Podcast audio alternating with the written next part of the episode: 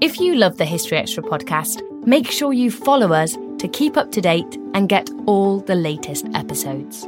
Thanks for your support, and I do hope you enjoy this episode. When you need mealtime inspiration, it's worth shopping Kroger, where you'll find over 30,000 mouthwatering choices that excite your inner foodie. And no matter what tasty choice you make, you'll enjoy our everyday low prices, plus extra ways to save, like digital coupons worth over $600 each week. You can also save up to $1 off per gallon at the pump with fuel points. More savings and more inspiring flavors make shopping Kroger worth it every time. Kroger, fresh for everyone. Fuel restrictions apply. Another day is here, and you're ready for it. What to wear? Check. Breakfast, lunch, and dinner? Check. Planning for what's next and how to save for it? That's where Bank of America can help. For your financial to-dos, Bank of America has experts ready to help get you closer to your goals. Get started at one of our local financial centers or 24-7 in our mobile banking app. Find a location near you at bankofamerica.com slash talk to us. What would you like the power to do? Mobile banking requires downloading the app and is only available for select devices. Message and data rates may apply. Bank of America and a member FDIC. This episode is brought to you by Bai. It's Wonder Water. What makes Bai so great? It's simple. From Raspberry Lemon Lime by Sydney Sweeney to Zambia Bing Cherry and Palavo Pineapple Mango, Bai has antioxidants, electrolytes, and no artificial sweeteners. So, for flavorful hydration, choose Bai. It's Wonder Water. Learn more about Bai and discover all of the exotic, bold flavors at drinkbai.com.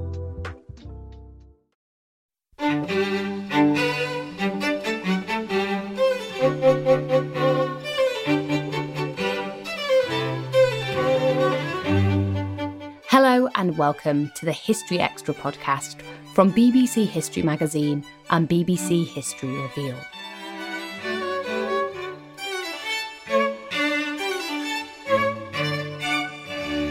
I'm Ellie Cawthorne. How much can you tell about a person from the books on their shelves? Well, quite a lot, according to the historian Geoffrey Roberts, because his new book, Stalin's Library, seeks to offer fresh insights into the Soviet dictator through a study of the vast book collection that he accumulated over his lifetime. In conversation with Rob Attar, Professor Roberts discusses the books that Stalin read and how they shaped his political trajectory and brutal regime. Many books and biographies of Stalin have been written, including many by yourself. So I wondered what additional perspectives you think can be provided by approaching his life through his library. Right. Yeah. So, so my book is is essentially um, an intellectual portrait of Stalin, um, and I, you know, I paint the picture, I tell the story through um, using his personal uh, book collection, yeah, including a number of texts, about 400 texts that he actually he, he marked or annotated or wrote in, uh, in, in, in, in some form. So basically, it's an it's a portrait of an intellectual. Now, I'm not the first, by no means, the first person to to identify Stalin as uh, essentially being an an intellectual. Yeah, that's not a, a, a new uh, uh, uh that, that's that's not a new idea.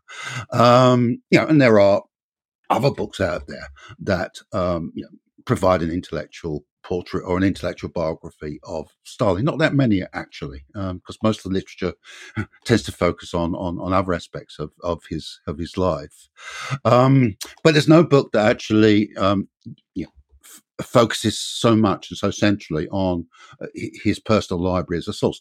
And the reason I do it, and it's the reason I took on the project in the first first place, because this is a kind of like uh, this is this is a very special source. Yeah, um, it's the yeah, the only source that we really see Stalin at his most intimate as an intellectual. We see him thinking aloud. We can to a certain extent follow his thought processes. We can actually in, engage with him emotionally as he's reading various texts as well. So, you know, and there, there is no other source like, of course, you know, since the collapse of the USSR, um, we've had access to, you know, thousands of files, tens of thousands of documents uh, in, in the, in the, in the, in the Soviet archives, uh, you know, many of which uh, bear Stalin's like imprint or, you know, import into them. But, you know, they're, they're, kind of like public papers rather than private papers. Yeah, the, you know, the Stalin's library, apart from a few letters to um, some family members, very short letters, it's the only really personal source we have in relation to, to Stalin. Yeah,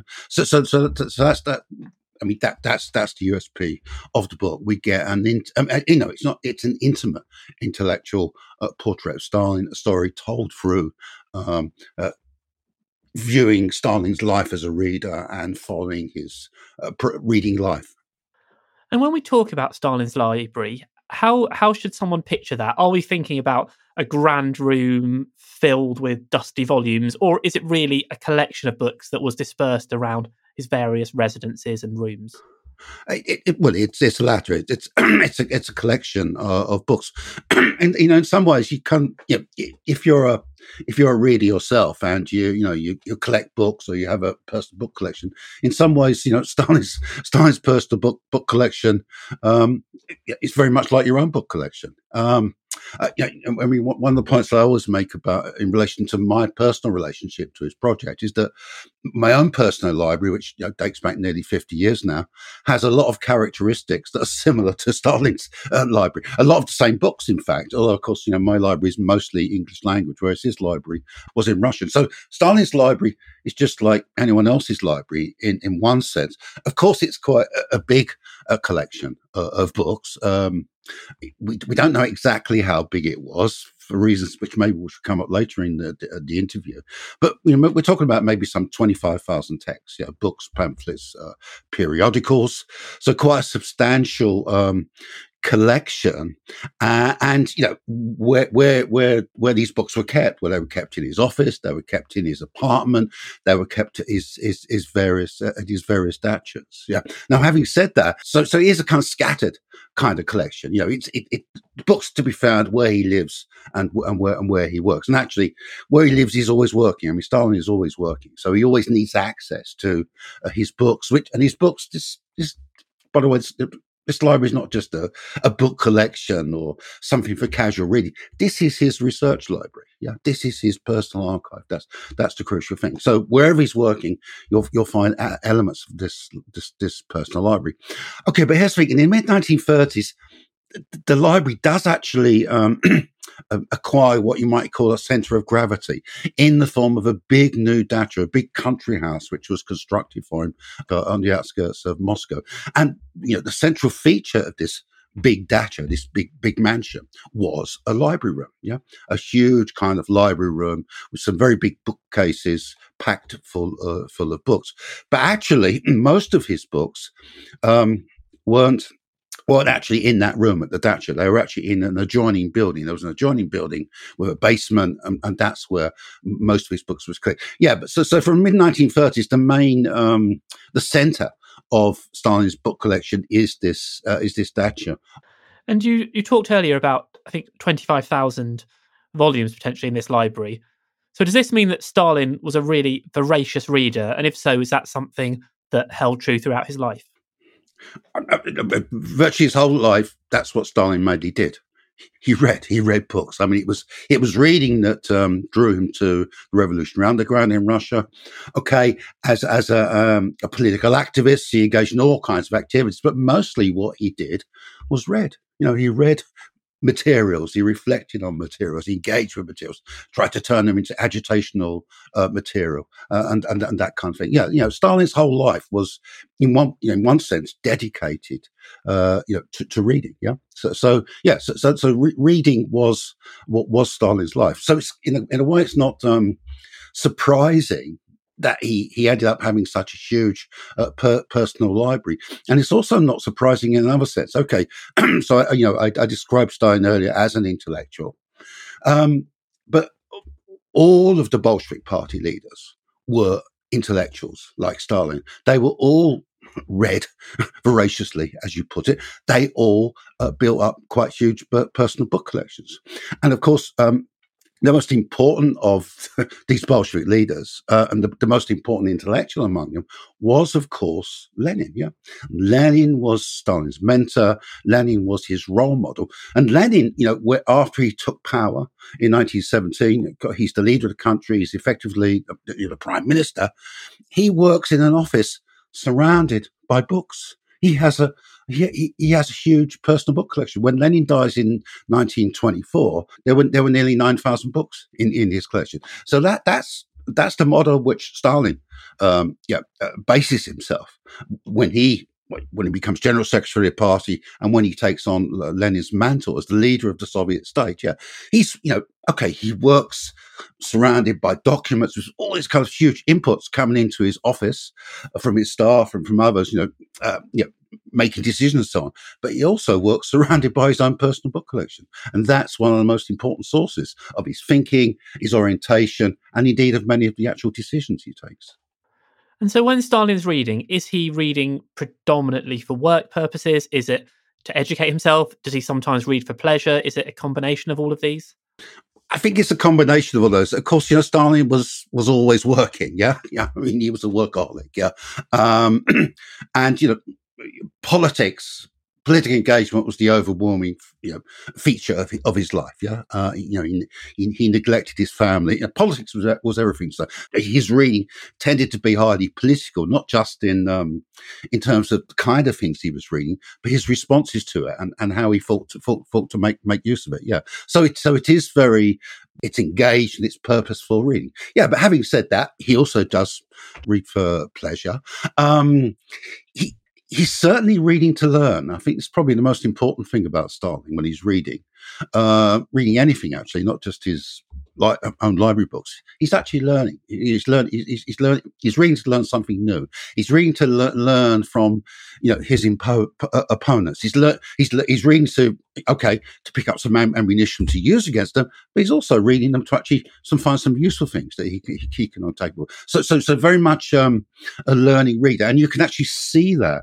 Um, in, in you know in, in in his library books where he marks his library books yeah? You can see him engaging with political opponents in terms of the way he marks down and takes them but you can also see him at the same time actually learning stuff from these very same people who he's gathering you know ammunition on to attack publicly yeah. So that's interesting because obviously within the soviet union there were a lot of restrictions placed on the works of um, foes, both internal and external. I presume it wouldn't be very easy for a typical Soviet citizen to read the works of Leon Trotsky, but Stalin didn't apply these strictures to himself then. No, of course, Stalin had um, had access to any any, any kind of book uh, that he wanted.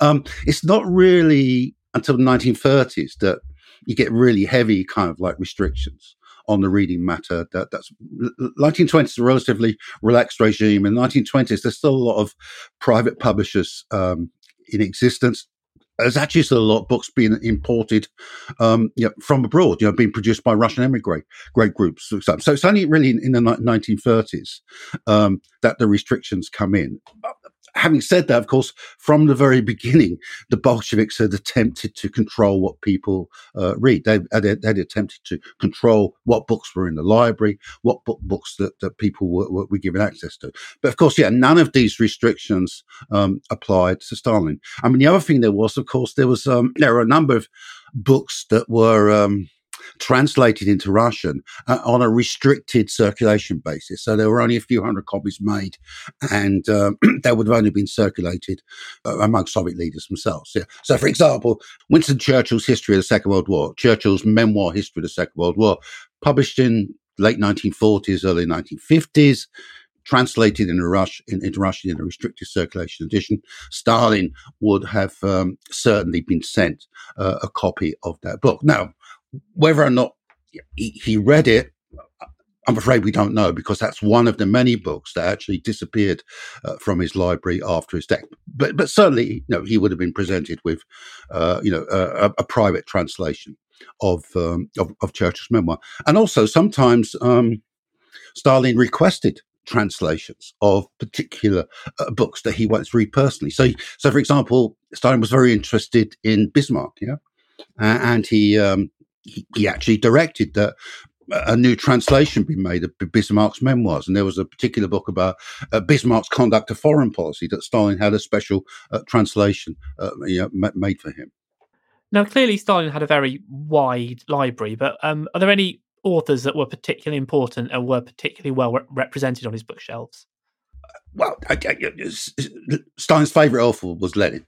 Yeah, yeah. I mean, it, Stalin had um, more books by Lenin than any other single author.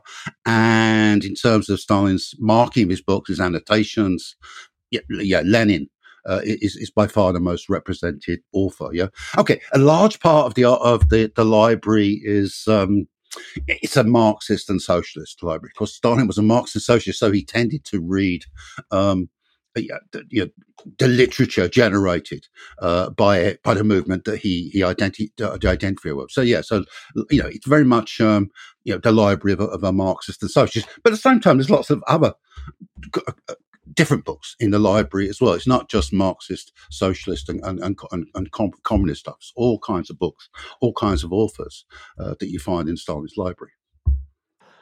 And are there any books that really surprised you when you discovered that Stalin had them in his collection? Um, I was yeah. There was one book in but there was one book in particular that surprised me. It was that, and it was a book about um, constitutional law or the constitutions of uh, so-called bourgeois democratic countries. Now, the fact that he had this book is not so surprising, and it was a book that was based on um, uh, some lectures by a Soviet academic. Yeah, but the fact was the fact that surprised me was the attention that um, Stalin paid to this uh, particular book, uh, marking up in quite some detail.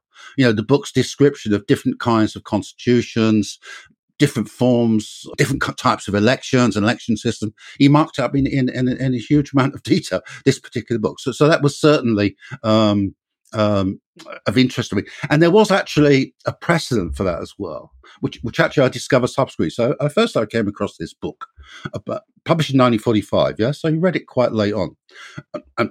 And Stalin uh, obviously read this book in great detail, marked it in some detail. That was very interesting.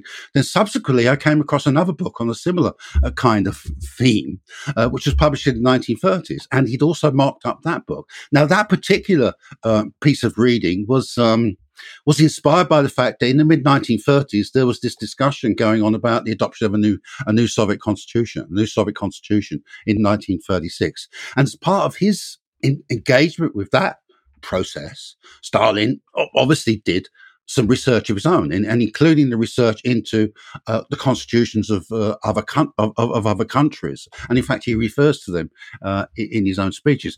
And that's an interesting illustration of a point I was making earlier, which, which is that you know, Stalin's uh, personal reading, yeah, is what I call his extracurricular reading, was often quite important in shaping, you know, his politics and his policy, yeah, and his and his and his and his strategies.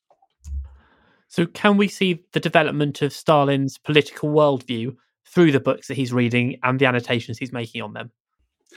We can certainly see a good deal of his worldview, yeah. Um,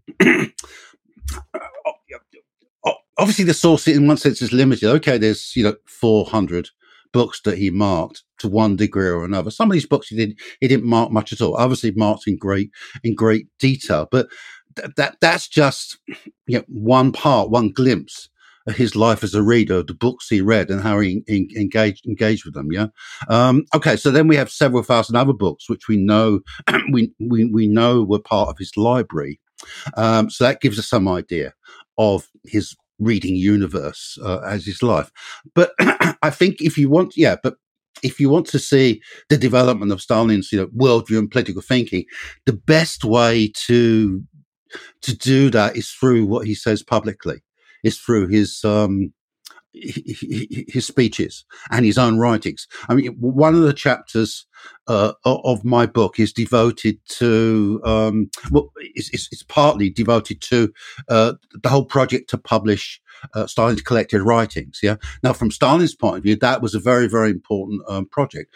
Stalin wasn't much taken with the idea of biographies of himself, but he liked the idea of his works, his writings being being published, just like you know Lenin's works have been published, of course, and, and other Bolsheviks. So that was a very important um, project, uh, uh, you know, to him, and he took a lot, of, a lot, paid that a lot of attention. So that kind of, um, you know, and it's through you know Stalin's writings, you know, which, which date back to the the early 20th century through to the end. Yeah, that that's the best way to uh, trace his worldview. But the library can assist you in that process. You know, it can show you what he was reading at the same time, the different inputs into that, and, you know, and some some some of the things that might have influenced uh, his, his, thinking. So, yeah, so my book, okay, is you know, it's a portrait of Stalin.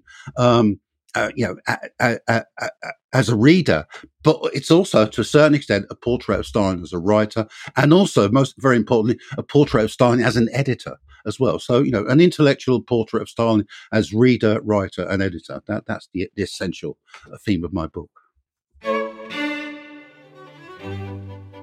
Still to come on the History Extra podcast. Just after the revolution when he, he filled out a, a party questionnaire asking what special skills he could offer to the party he put down journalists. You know that's what that's how he described you know and, and i think that's how he saw himself. He saw himself as a, a professional uh, revolutionary as a revolutionary uh, journalist.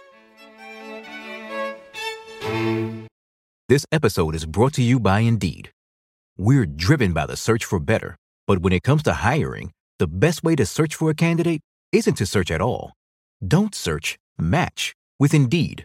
Use Indeed for scheduling, screening, and messaging so you can connect with candidates faster.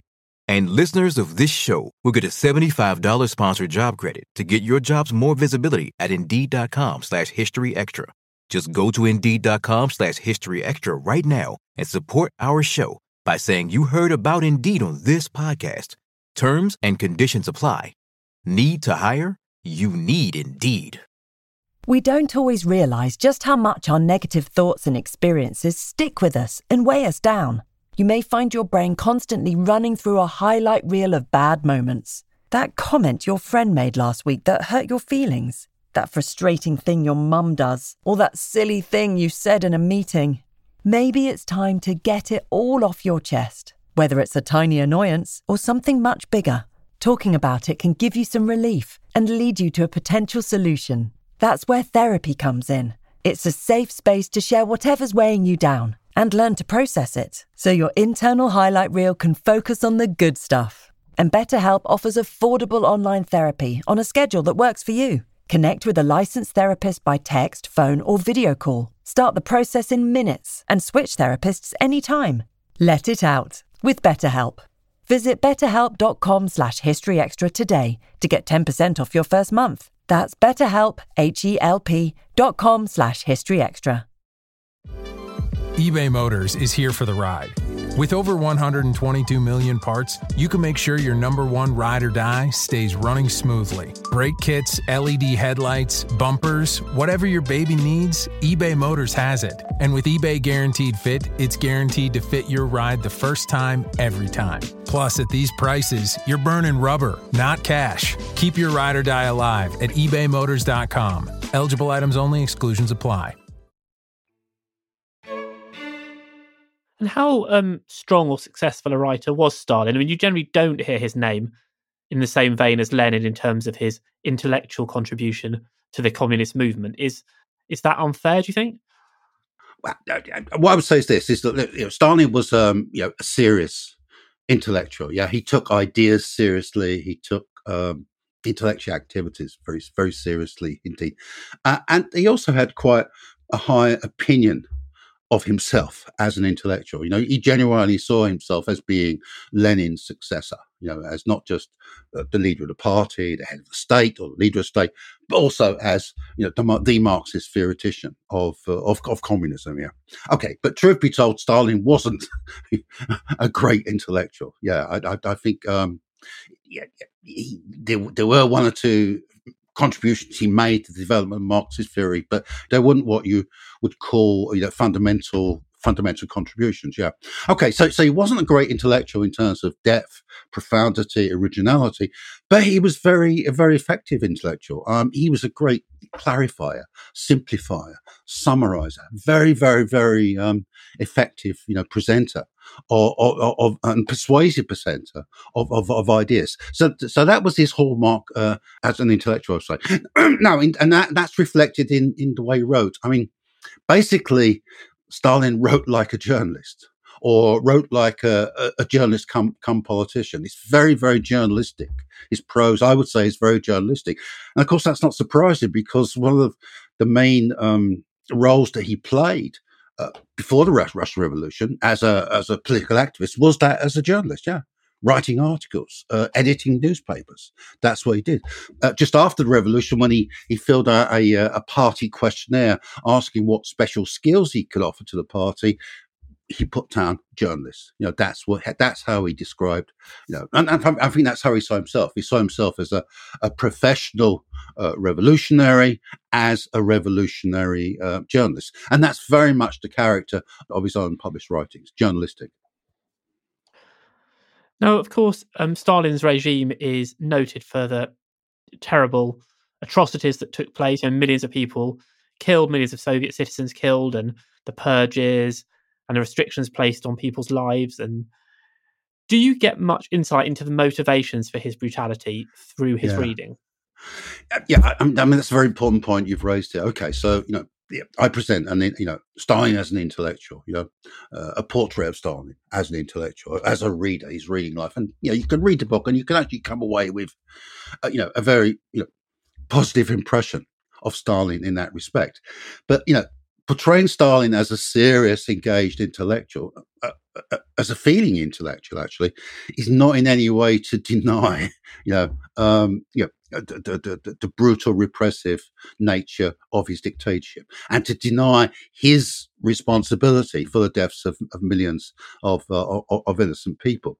And, and in fact, you know, in the book. You know, the very first sentence of the book is that you know this is a book about one of history's bloodiest dictators. That's the very first sentence in the book, and there's quite extensive treatment spread throughout the book of the repressive uh, uh, aspects of Stalin's uh, dictatorship. In fact, there is a whole section uh, which is called Stalin's Terror, uh, which is devoted to um, the mass repressions of the 1930s, yeah, when you know, millions of people were arrested and hundreds of thousands were executed for um, you, know, uh, you know, political crimes. So, so I attempt to, uh, in that section, I attempt to um, explain what's going on here and, and, and, and Stalin's role in, in this process. And there's no doubt that he orchestrated uh, the whole thing.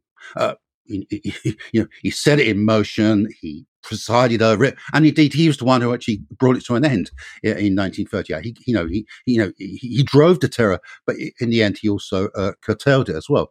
Um, but you know, my basic explanation as to why you, Stalin is terror, Stalin is terror, not just in the 1930s, um, but you know, throughout the, the whole of his regime, was that it was driven by ideas.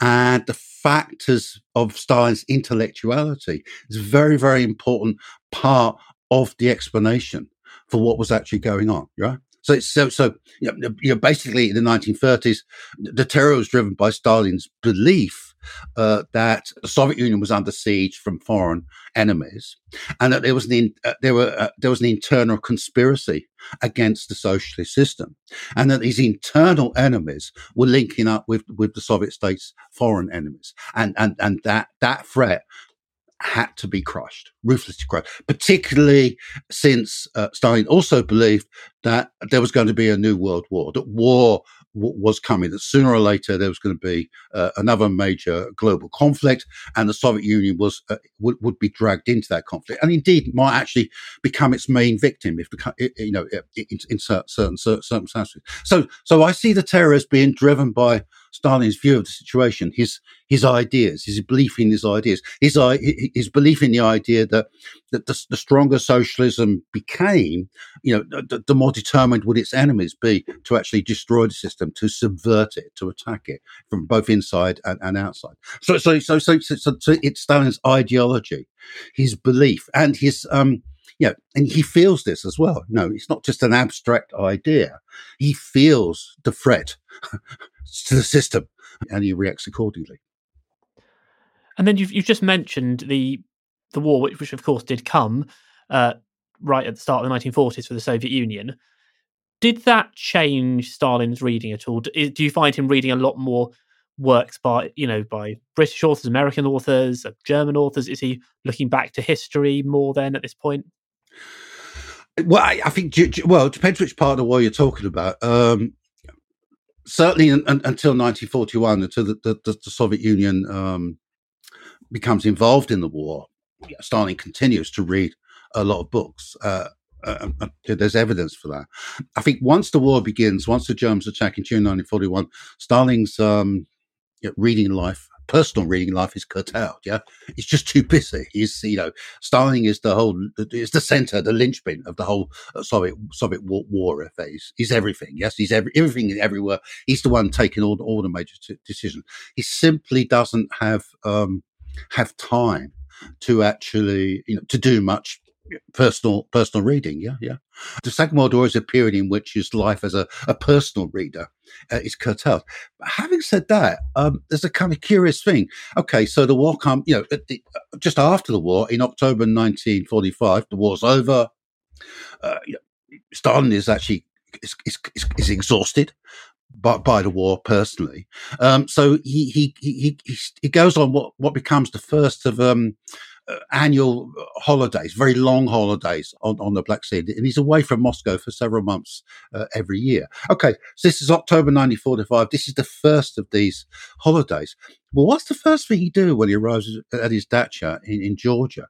Is that he calls in a group of Georgian historians and he wants to have a discussion with them about their textbook history of Georgia because George, Stalin was Georgian, so he had a particular uh, interest in that topic, and of course, also that, that, that's of course why uh, he he, he, he liked to go to Georgia. Uh, that's where most of his Black Sea dachas were, were, were, located. So he calls them to discuss their, their history, or two of them anyway, and this discussion goes on for you know four days, four yeah four day discussion about various aspects of, of, of, of Georgian history. So even you know, in that context, even during the war, Stalin's still keeping up his reading. You know, he's still reading things and he's still he's still kind of engaging. And particularly, you know, I, I, if, if you ask me the question, what's Stalin's favorite subject? I suppose you'd have to say, well, yeah, Marxism. You know, the Marxist classics, the writings of Marx, Engels, and Lenin, uh, in particular. But coming a close second, and almost almost more important, I would say, in some ways, is history. Yeah, that's you know, as, as a reader, Stalin is uh, obsessed with reading about the past, with reading about history, all different kinds of history. So, in one way, you know, it's it's rather it's rather odd that you know he chooses to have this particular discussion, uh, but in another way, it's it, it yeah, it's what you would expect. You know, for someone like Stalin who's, who's obsessed uh, with history. Yeah, he want you know he has the opportunity. He wants to discuss uh, history and express his views with these uh, professional historians. Now, you you made the point earlier that a lot of his collection no longer survives, or no longer survives as a collection. So, what did happen to his library following his death? yeah. Okay. Um, let me just go back to what I was saying about Lenin uh, earlier. So, so Lenin had a big uh, personal book collection, uh, 9,000 volumes when he died. Um, and what happened to Lenin's book collection was that it was preserved uh, intact, yeah? Including Le- Lenin was the same as Stalin. Lenin liked to, to mark his books, yes? Yeah, he did the same thing. Um, so, so was preserved intact, yeah? And, and um, a kind of museum in, in honor uh, of uh, of Lenin was established just outside Moscow at a place called called Gorky, where he'd spent the last uh, part of his life. Okay, so when Stalin dies in 1953, the plan is to do the same with Stalin's personal book collection. Yeah, to treat Stalin the same way as Lenin had been treated to preserve that collection intact. And the specific plan was to turn his dacha, the one I was talking about earlier, where there was this big library, room, to turn that into a Stalin Stalin museum. Yeah, and, and presumably uh, part of the plan would have been to locate the library, his library books, or at least uh, a good number of them at this at this particular location. Okay, but what happens is is that uh, uh Khrushchev denounces Stalin at the uh, 20th, 20th Party Congress in 1956. After the Congress, uh, the whole uh, Stalin Museum project is shelved, is, is, is, is abandoned, and decisions are taken to, um, to disassemble his personal effects. Yes yeah and not, not uh, and including his books yeah okay so, so so what happens is is that 25,000 books or thereabouts most of them, about 20,000 of them, are um, distributed to other libraries. They're given to other libraries, just to become part of those those li- libraries' holdings. Um, about 5,000, five and a half, 5,000 books are retained by the party archive. And the reason that these books are, are retained is because they are identifiably Stalin's books. And are identifiably Stalin's books for one of two reasons, or sometimes both reasons. Firstly, Stalin had marked them. Yeah. It had his handwritings and markings in them. So it's about 400 texts we're talking about here. But then there was also another 5,000 books which um, had the imprint of Stalin's ex libris stamp. What happens in the 1920s is that Stalin um, employs the services of a librarian, a librarian called um, uh, Shushanika Manucharyants. Yeah, Shushanika had been Lenin's um, uh, librarian. Yeah, she was Lenin's librarian. Okay, so Lenin dies in 1924, and then she, because she didn't actually become uh, Stalin's sole librarian because she because she continues to work for Lenin's widow and Lenin's sister. But she she she she does a job of work as um as Stalin's librarian. Yeah, uh, and, and and one of the things she does is, is she devises an ex libris stamp. Yes, which is stamp to stamp in his books, which basically in Russian says, you know, you know the, the, library of Joseph Stalin. And what this stamp was was basically a replica or near replica of the kind of stamp that she'd done for Lenin. Lenin's books were also stamped, yeah. So Shushanika comes along, she, she devises this stamp, and then she actually um, stamps his books, the books that he had at that present time. And that system of stamping new books into Stalin's personal collection continues for, for several years. Okay, but it comes to an end in, in, the, early, in the early 1930s. For some reason, it's not clear. The stamping of, of Stalin's library books begins. But by that time, there's several thousand stamped books, right? Okay. And those are the books that are retained uh, after Stalin's death, yeah, because they had the stamp, yeah. So, so on all the other books are, are, are you know, they're given away to, to, to other libraries, and you know, and the unfortunate thing is, is that during this process of you know, dissolving Stalin's library, um, disassembling it, there's no record kept of what books was was in it uh, and what um, which books were given to which library. So, so, so that's why we're uncertain as to the exact nature and scope of, of Stalin's library. Okay, but what did survive are this, you know, five five and a half thousand books which identifiably, uh, you know, belonged to his library, and, that, and that's that's the that's the basic source for my uh, for my book uh, about Stalin's library. Just one other point about this. Um, in terms of Stalin's marking of books and in terms of the books that were stamped with his latest library stamp, virtually all of the books are non-fiction books. Yeah, Stalin had a huge collection of fiction as well. We know from various sources. Yeah, thousands of uh, novels, plays, short story collections, whatever. Um, but because he generally didn't write in fiction, uh, and because these books weren't actually stamped as belonging to his library, that part of his collection completely disappeared after his death. So we know that Stalin um, had this huge collection of, of, of, fictional books, of literature.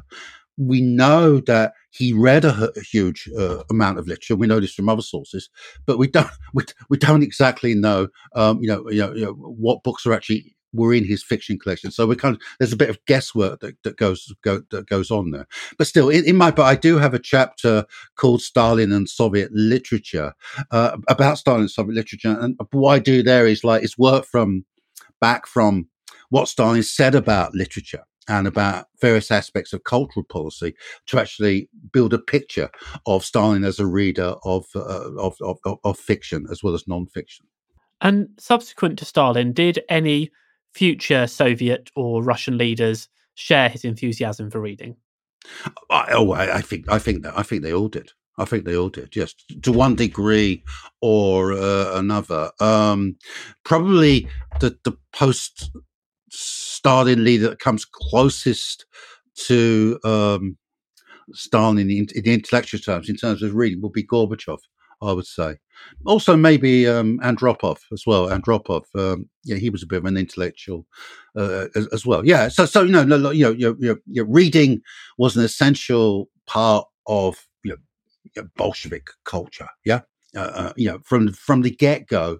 Um, you know, reading was seen by the Bolsheviks as being, you know, an instrument of transformation, not just an instrument of revolutionary agitation not just an instrument of um, changing people's consciousness, um, developing them into socialists, but also an instrument for uh, you know uh, for, for, the transformation of human nature. Yeah. So so you know through ideas, through people's engagement with ideas, through reading matter.